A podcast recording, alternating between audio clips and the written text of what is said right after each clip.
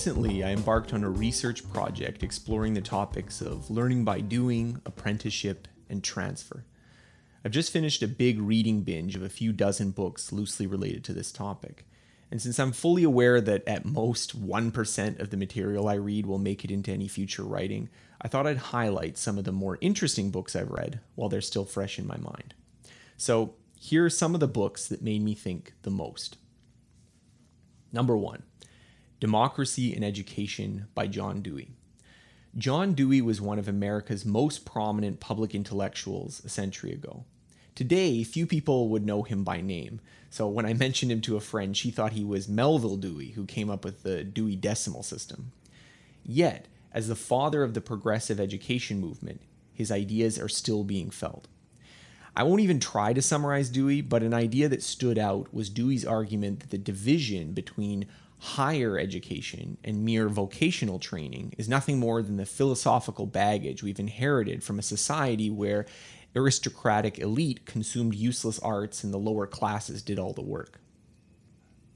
Number two, Anti Fragile by Nassim Nicholas Taleb. When this book was published, I remember reading about 100 pages of it and then putting it down. I was off put by Taleb's pugnacious literary style, in which everyone he disagrees with isn't just wrong, but also a con artist. Now, perhaps I'm a little bit older and more cynical now because I found the book a lot more enjoyable the second time around. Taleb essentially argues that natural systems gain from disorder, whereas artificial inventions often exhibit fragility. He attacks the epistemic overconfidence of expertise, particularly in areas of economics and politics, where elegant mathematical models often have a dubious pairing to reality. Number three, Cognition in Practice by Jean Lave. Do people use the math they learn in the classroom in real life? Studies of transfer point to the abysmal performance of many skills we were supposed to have learned in school. Jean Lave's ethnographic research, studying how people use math in their everyday lives, adds an interesting twist to this story. Following people in the grocery store, she found the math they used in real situations was almost perfectly accurate. However, when the exact same calculations were transposed into a test like format outside of the store, those same people failed miserably. Lave argues that the picture of school is imparting general purpose cognitive tools to be applied elsewhere is misguided, and that our performance in everyday life is much better than experiments often give credit. Number four, Apprenticeship in Early Modern Europe, volume edited by Maarten Prak and Patrick Wallis. When one thinks of learning by doing, apprenticeship naturally comes to mind. And this volume is one of a few books I read on the topic, in this case, looking at historical patterns of apprenticeship across Europe. So while I'm still a big fan of learning by doing, the book highlighted some of the ways that apprenticeships fall short of an ideal the tension between a master, who mostly gains from cheap labor, and an apprentice, who wants to one day become his master's competitor, can create interesting problems. Still, the authors credit the institution as a major cause in the Great Divergence, by which Europe emerged economically dominant prior to the Industrial Revolution. Number 5 The Lean Startup by Eric Ries. Somehow, this book escaped my notice until now it's excellent. Ries argues that startups, due to the highly uncertain nature of their offerings, need a fundamentally different approach to management than bigger firms. But he argues it's a management approach as opposed to the seat of your pants style that often pervades entrepreneurial ventures. The problem, Ries argues, is that most startup employees are talented builders. Give them the plan and they'll make it. Unfortunately, too often what is made isn't what the customer actually wants or the engine of growth that the business creates is too slow to survive. Instead, entrepreneurs need to steer toward validated learning, even if it sacrifices big business notions of efficiency. What I found particularly interesting about the book is that it's essentially a conceptual reorganization of what the real work of starting a company is. Many think it's building a product and hoping for the best. Ries argues that the real thing is figuring out what customers want. Number six, How Innovation Works by Matthew Ridley. Ridley argues that innovation is more evolution than insight. The vision of the lone genius experiencing a eureka moment insight is not only wrong, but it holds back our future innovation through ineffective policies. But this is more than idle speculation. Ridley offers a vast array of stories to back up his thesis. Ridley argues that understanding how innovation works, we ought to rid ourselves of the patent system, which fails to recognize simultaneous discovery and embroils inventors in costly legal battles. Also, we need to recognize the need for learning by doing. Misguided regulations aimed at safety can occasionally backfire by keeping us stuck with nascent designs that are actually less safe than what might be possible. Number seven, Laboratory Life by Bruno Latour and Steve Woolgar. An anthropologist spends a few years observing life in a leading biomedical laboratory. Observing how science is actually done, as opposed to how it is often idealized, he finds many common theories of science simply can't be true. He argues that science, like all knowledge, is socially constructed. Weeks after reading this book, I'm, I'm still not quite sure whether the thesis is obviously true or total nonsense. On the one hand, science is done by people, issues of deciding which problems to work on, what evidence really means, and whose work gets celebrated and whose work gets ignored obviously matter to progress. But on the other hand, science seems to make contact with reality in a way that astrology or divination does not. Trying to understand science while remaining agnostic to its purported subject seems a bit like trying to understand the murmurings of art patrons while sitting in a gallery blindfolded. Still, the fact that the ideas of the book have stayed with my mind for weeks after reading it means that it was definitely worth the time. Number 8 The Unschooled Mind by Howard Gardner. Gardner, best known for his theory of multiple intelligences, argues that students don't arrive at the classroom as blank slates. Indeed, they come with strong prior assumptions about the world that are often wrong. From economics to politics, physics to poetry, students arrive with strong preconceptions that years of schooling often fail to modify. Now, I'm sympathetic to Gardner, as I believe there are many unintuitive things worth knowing that schools teach.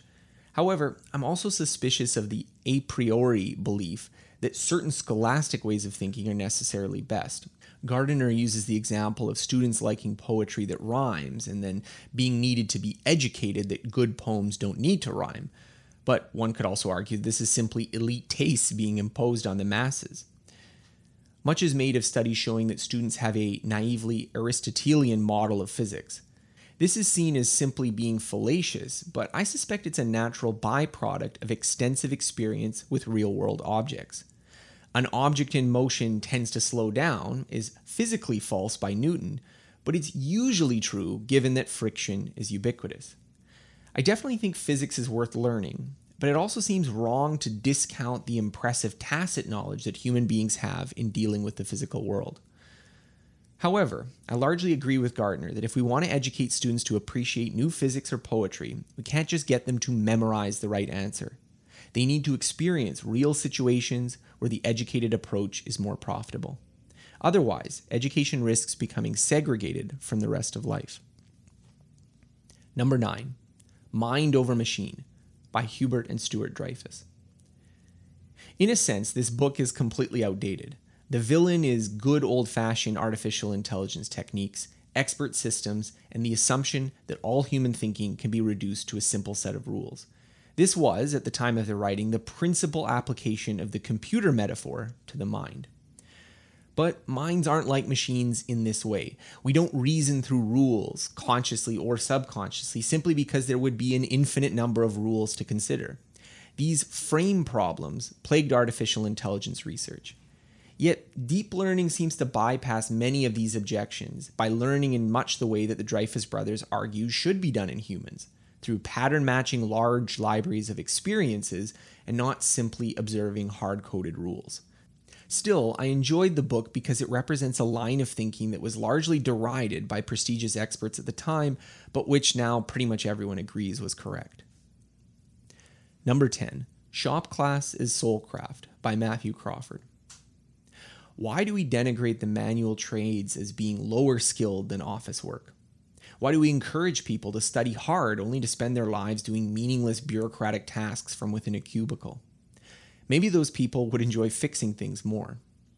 Crawford's broad ranging attack on our cultural bias towards abstract education over hands on work is an interesting journey. The more I probe into this topic, the more I sympathize with the view that the prestige value associated with many fields of study rests on a questionable pedestal. Yet I depart from Crawford in many respects. He blames capitalism for giving us too many conveniences, robbing us of the joys of repairing one's own car. I tend to be more sympathetic to the economists on this point. A world of self reliance is a world of unending toil. While non college work deserves more of our esteem, I'm happy that most of my devices break down so little that I don't know how to fix them. Progress is good, even if it sometimes has side effects. Number 11 Transfer on Trial, edited by Daniel Detterman. Beginning with a case for the prosecution, Detterman takes the strong view that education's lauded goal of teaching wide ranging, all purpose skills has utterly failed. After summarizing the evidence, he explains quote, when I began teaching, I thought it was important to make things as hard as possible for students so they would discover the principles themselves. I thought the discovery of principles was a fundamental skill that students needed to learn and transfer to new situations.